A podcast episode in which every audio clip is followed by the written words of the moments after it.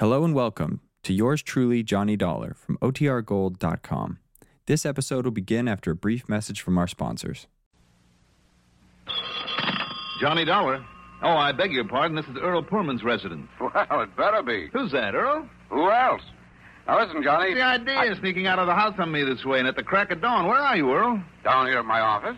What? Well, why not? I thought you and I were going fishing this morning. We are, we are. Now, look, when you got down here to Sarasota, when was it, a week ago today? That's right, and you promised me this was one trip to Florida for nothing but fishing. Well, now, Johnny, so what happened? I wasn't here more than 15 minutes before you had me involved. Well, I know, And as soon as I the- cleared it up, what happened? You turned on a few days of windy, rainy weather, and all I can do is sit Look, here. will you listen the one sunny day you picked to spend there in your office, my pal.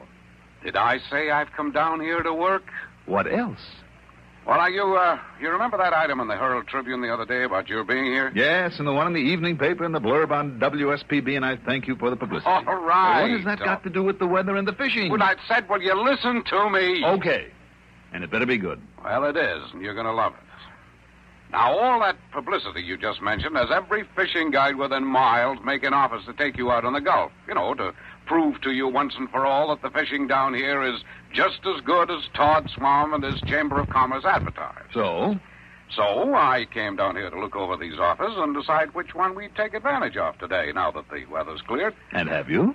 I have old Captain Barney Beale. Good. He runs a half-baked fishing camp down at Lemon Bay and is not only a good skipper, but he happens to be a client, a policyholder. Uh-huh. And he guarantees to find us snook, sea trout, blues, bonito, pompano, kings, anything you want.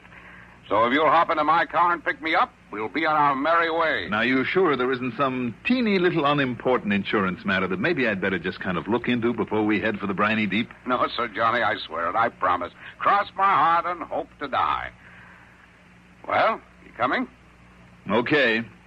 I'm coming. But if he tries to get me involved in another mess.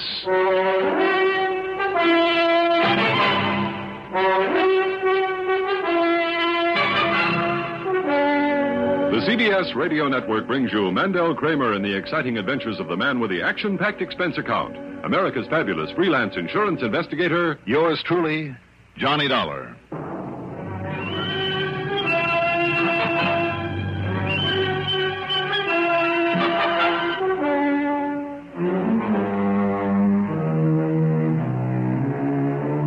Expense account submitted by Special Investigator Johnny Dollar to Tri State Life and Casualty Insurance Company branch office in Sarasota, Florida, where I thought I had gone for a few days of fishing. But following is an account of expenses incurred during my investigation of the Guide to Murder matter. Expense account item one. Well, after all, as long as I was on expense account, why not be nice about it? So item one is 438 to fill up the gas tank on Earl Poorman's fancy air-conditioned car. Five minutes later, I walked in on him at the office. All right. Come on, Johnny. Help me up in my crutch, and we'll go fishing. I'm with you. Captain Barney Beale down there at Lemon Bay was quite a character. About 65, I'd say. Tall, lean, and wiry, and his skin tanned to the color of cordovan. His deep-set eyes were that peculiar bluish gray that made you wonder if they were looking right on through you, and sharp enough to spot a seagull diving after bait a half a mile away. His boat, the Barney B, looked as well weathered as he did, and the faded lettering across the stern showed the old craft had come from Gloucester, Mass., which helped to account for his speech. Instead of a southern drawl, it was pure New England. Yeah, born in New Hampshire, Mr. Dollar. But I learned my sea fishing down off the Cape. Cape Cod, Captain? Yes, sir. Off the George's Bank and the Nantucket Shoals. Develops a kind of instinct in a man, it does. Well, I hope that instinct's working today. Hasn't failed me yet. Not in all the seven years I've been a guiding down here to this country. Now, you see that long stretch up ahead with the mangrove islands on to either side. Yep. Snook Alley, they call it. Now then, let's see if we can hook up one or two.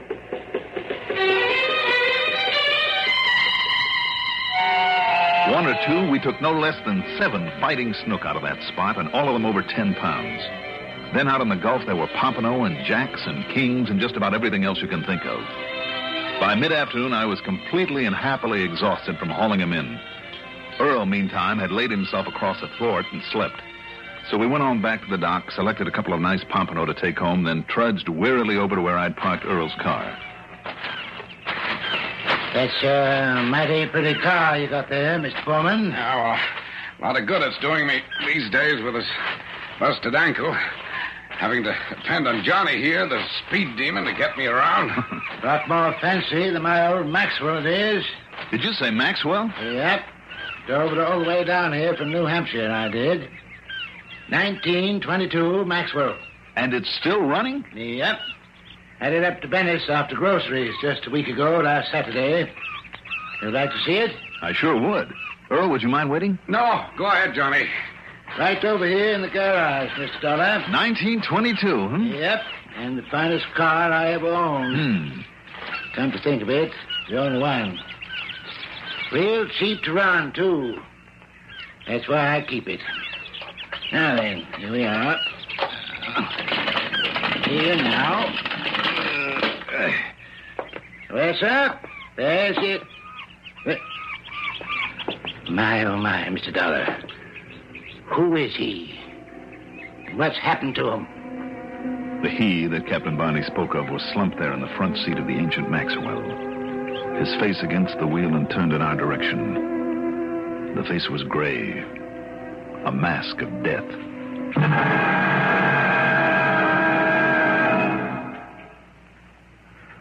Proud we are, we being the CBS radio network, to be able to bring you on this station each weekday the songs of Bing Crosby and Rosemary Clooney.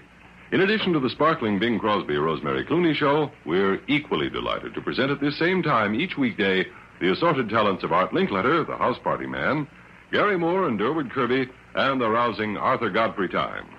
There's no business like show business, and nowhere else such a fine sampling of same than on this blockbuster CBS Radio Network Entertainment Fest. The nicest thing about it is, should you miss any or all of these great stars on a Monday, you can catch right up with them the next day, or any weekday you're so minded. Remember, nowhere else can you enjoy each and every weekday the Bing Crosby Rosemary Clooney Show, the conversational gifts of Garry Moore and his foil Durward Kirby, the kids, comedy, and cut ups of Art Linkletter's house party, and the air of glee with gusto that's a specialty of Arthur Godfrey Time.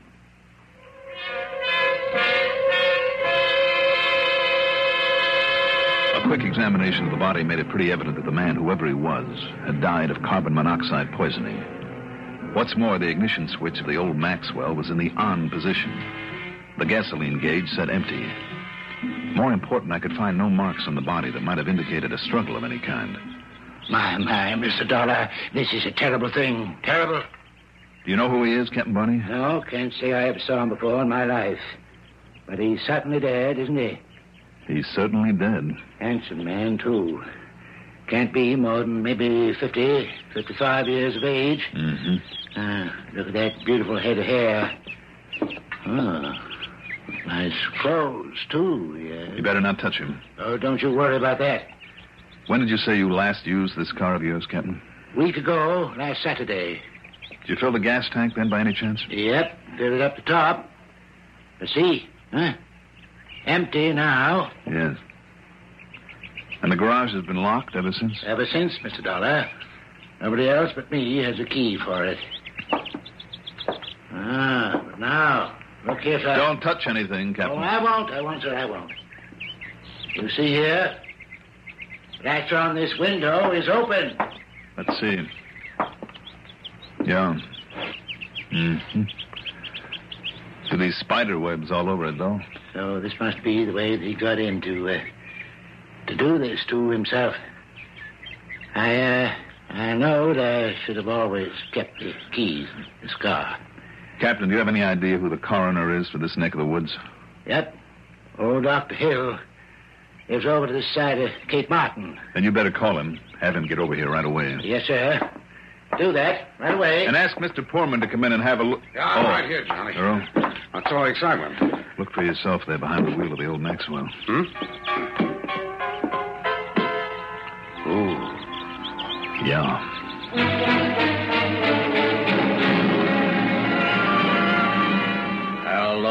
Has been dead? Well, sir, Mr. Dollar, I'd say about uh, a day, I see. or maybe two. Oh? or maybe even three. Hmm. So, for the sake of the record, I'll say it's been uh, two days. Yes. sir. And the cause? Well, exactly what you said, Mr. Dollar. Carbon monoxide poisoning. No question of it, sir. That's what it is. That's what I'll put on the certificate. Any idea about who he might be, Doctor? No, and I'll tell you this, sir. There's no patient of mine would ever commit suicide this way. You're sure it's suicide? Well, well, of course it is. You don't see any marks on the body to indicate otherwise, do you? No.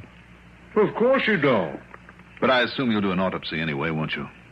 Autopsy? No, sir. No need for it. No need for it at all. No.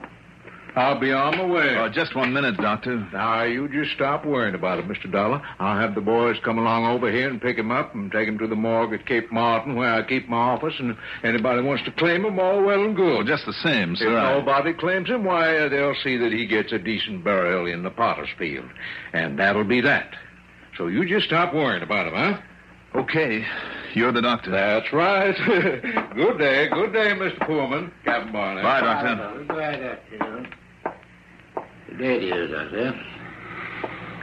Well, Mr. Dollar, You're absolutely sure you don't recognize him, Captain Barney, now that you've had another look at him? absolutely certain, Mr. Dollar. Well, I know he isn't any client of ours, so uh, the doctor says, Johnny, why worry yourself about it? No point in it. Yes, yes, maybe you're right, Earl. Sure, leave it up to local police if there is anything to investigate. And you don't really think there is, I hope. well, come on, come on, Johnny. Let's get on back to Sarasota before you start trying to blame me for getting you involved in something. Earl, why don't you and Captain Barney load those fish into the car? Hmm? While I take just one more look at this. Instead of wasting time on further examination of the body, I went back for another look at the window that Captain Barney had pointed out, where the dead man had apparently made his entry, carefully closing it after him. One of the panes was a brand new one, put in only recently. By whom? And why? There were several shards of glass from the old pane there on the floor, so I picked up one of them, cleaned it very carefully, and then, by the simple expedient of moistening the corpse's hands, took a set of fingerprints. Then I joined the others at the car. Well, at least let me pay you something for the trip today. Not a bit of it, though I thank you, Mr. Poorman. It was a pleasure and a privilege to be a guide for a famous man like Mr. Dollar. Writ up in all them papers and all, and on the radio. Well, we're certainly much obliged then, aren't we, Johnny? Of course, next time I'll have to make my regular Now, charge. don't you worry, Captain Barney. We'll be down here again. Right. Maybe very soon.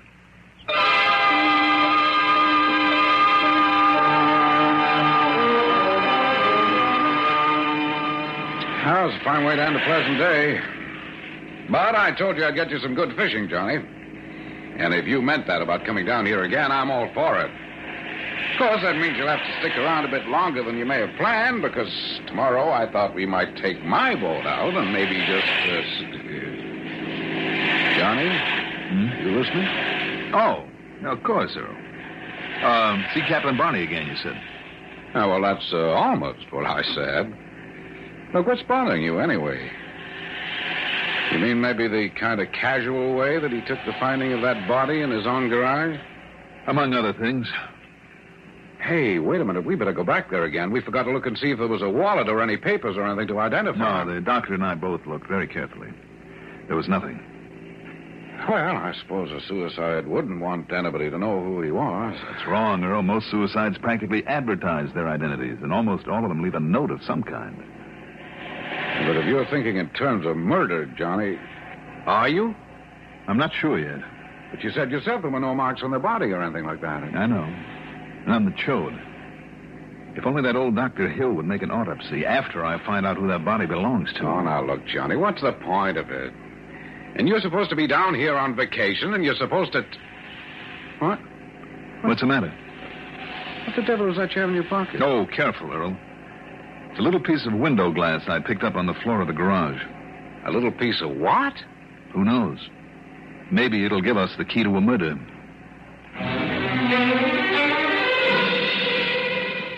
Back in Sarasota, after leaving Earl at his home on Oyster Bay, I drove into police headquarters. The man I went to see was another Barney, Lieutenant Barney Phillips. He'd been of tremendous help to me many times before, and I knew that he would be again if he could. Why, sure, Johnny. Be glad to cooperate all we can, all of us. But aren't you kind of shooting in the dark on this one? Well, maybe and maybe not. The point is that unless the police down there show a little more interest in old Dr. Hill. Look, if you can have your lab crew photograph the prints that I have on this sheet of glass, will you? Well, then send them on to Washington? Yeah. It might take a little time, Johnny, to get a report back on them. Good. I'll spend it profitably. Fishing.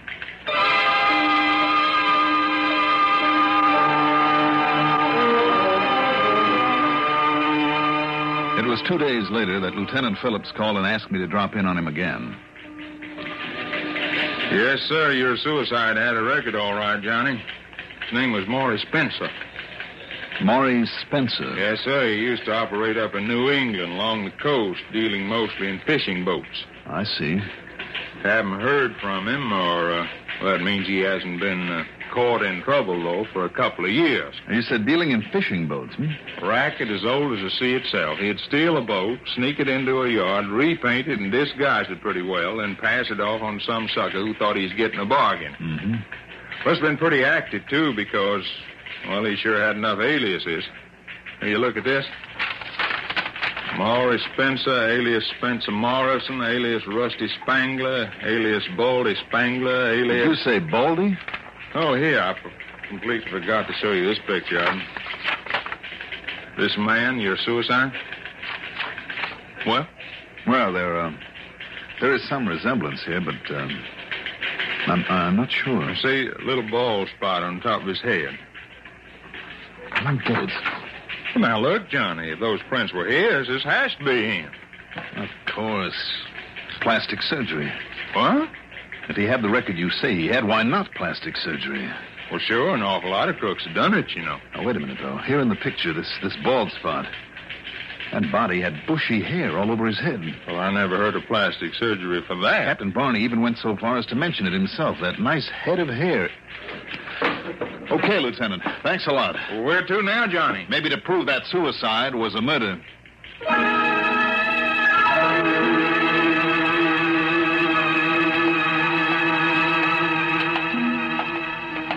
Oh, yes, yes, sure. You can look at him again, but uh, not much point in it any more than there is in the autopsy you suggested. Yeah, right in here. Hope you don't mind the cold in this place. Where's the light switch? right is. Uh, mhm. No, sir, an autopsy would be just a waste of time. Would it? Uh, which drawer, Doctor? Uh, right here. Well, Well, let's see now. hey, hey, there's no point in you trying to pull the hair off his head. Isn't there? Well- Look, Doctor. Oh, great day. This man had himself a top piece. That's right. A small toupee, just big enough to cover that little bald spot. But it's such a good one. Do you see what's under it, Doctor? Well, that's a hole. That's a wound there in the skull, like from an ice pick or something. Or maybe from the point of a gaff. A gaff hook of the sort of big game fishermen would use. It could be. Or a fishing guide. And it wouldn't necessarily have killed him instantly, would it? In that particular spot? Well, no, sir, unless it was deeper than this seems to be, but it certainly would have rendered him unconscious. Yes. So that he could be propped up in that old car, the engine turned on, the garage closed up, and the actual death would be as you said it was, due to carbon monoxide poisoning. Why, yes, sir. Okay. How would you like to round up a couple of the boys on your police force and have them follow us? Yes, sir. Us, Mr. Don? Well, Earl Poorman's with me, waiting outside in the car. But follow you to where, sir? Well, I thought we might take a little run down to Lemon Bay again to see Captain Barney.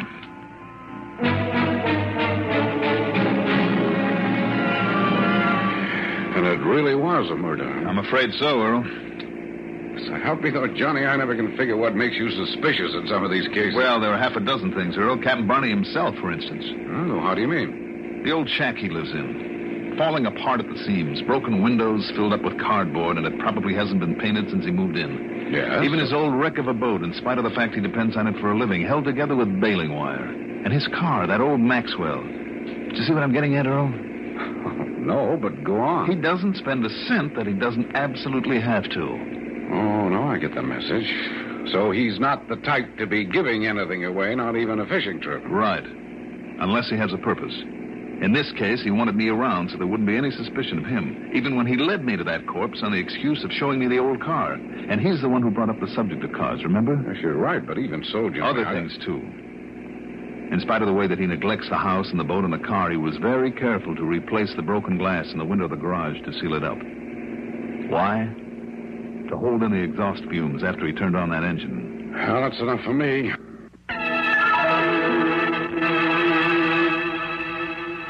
I, I suppose I should have known I couldn't fool a smart young fellow like you, Mr. Dollar. I don't think you really could have fooled anybody for long, Captain Barney. No, maybe not. Kind of, I guess I didn't reckon on my conscience. And oh, dear, how it's been the torture torturing me. Yes, I kind of thought it would be. Seemed like such a smart idea having you around when I made out that I discovered his body. Such a good way to keep anybody from thinking that I could have done it. But I guess I just forgot that I would always know. Why did you kill him, Captain? Felt I had to, Mr. Dollar. When I thought of all the people he hurt, when I knowed him down east, that is, up to New England, all the fine old fishing men he rooked and cheated, and then sweet talked his way out of it, time after time. Then, when he come down here, as bold and brazen as he ever was, when he showed the nerve to suggest that I helped him in his filthy work. Well, don't you see, Mr. Dollar? Somebody had to stop him. Somebody had to keep him from hurting all the nice, fine people that I've gotten to know hereabouts. Well, I guess I done the wrong thing, didn't I? Yes, Captain Barney, I'm afraid you did. Like everybody who tries to take the law into his own hands. The police will be here in a few minutes. Shall we go out and meet them? Yeah. Guess we'd better.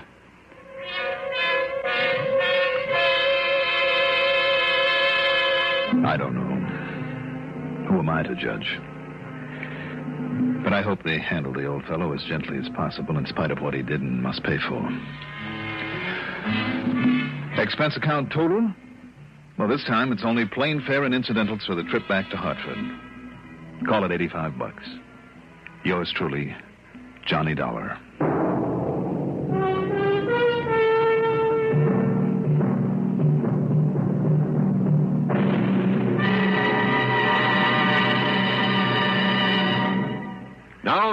Our star to tell you about next week's story. Next week, a city held at bay by a single man with a time bomb. Join us, won't you? Yours truly, Johnny Dollar. Yours truly, Johnny Dollar, is written by Jack Johnstone, produced and directed by Bruno Zirato Jr., music supervision by Ethel Huber. Johnny Dollar is played by Mandel Kramer. Also featured in our cast were Ivor Francis as Captain Barney Beale, Ian Martin as Earl Poorman, Lawson Zerbe as Dr. Hill, and Jim Boles as the police lieutenant. Be sure to join us next week, same time, same station, for another exciting story of yours truly, Johnny Dollar. Art Hanna speaking. Complete. The most complete news in broadcasting is CBS News on the CBS Radio Network. At roll 59 on your Tri Cities dial, this is WROW Music in Albany, New York. Many merchants and businessmen of the Capital District offer you expert services and a complete line of fine products. When you shop, we hope you patronize the civic minded stores and institutions that display the Welcome Wagon sponsor emblem. That emblem identifies the prestige firms who are playing a vital part in the life of our community through their sponsorship of Welcome Wagon Service. When the welcome wagon hostess pays a call, her basket contains a gift from each of these progressive firms, along with a warm greeting to the newcomers. In this way, the welcome wagon sponsors help to extend the welcome of the whole community to the family in its new home. If you have new neighbors, call State 59640 and give their name and address to Welcome Wagon. And if you have any question concerning Welcome Wagon service, remember that number, State 59640. It's the Welcome Wagon number.